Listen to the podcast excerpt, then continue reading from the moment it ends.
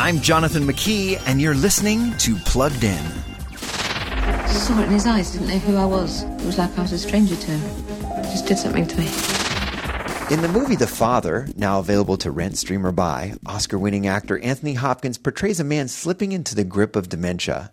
It's a terrifying, disorienting journey that Hopkins' character, also named Anthony, takes. Doing her best to help him navigate this difficult season is Anthony's daughter Anne, played by Oscar winner Olivia Colman. The Father isn't an easy film. Profanity pushes it into the PG 13 territory, and both main characters struggle with an aging man's loss of identity and self. But the film also shows us what it means to love well, even when that's incredibly hard. So we're giving The Father a 3.5 out of 5 for family friendliness. Read the full review at pluggedin.com slash radio. I'm Jonathan McKee for Focus on the Family's Plugged In.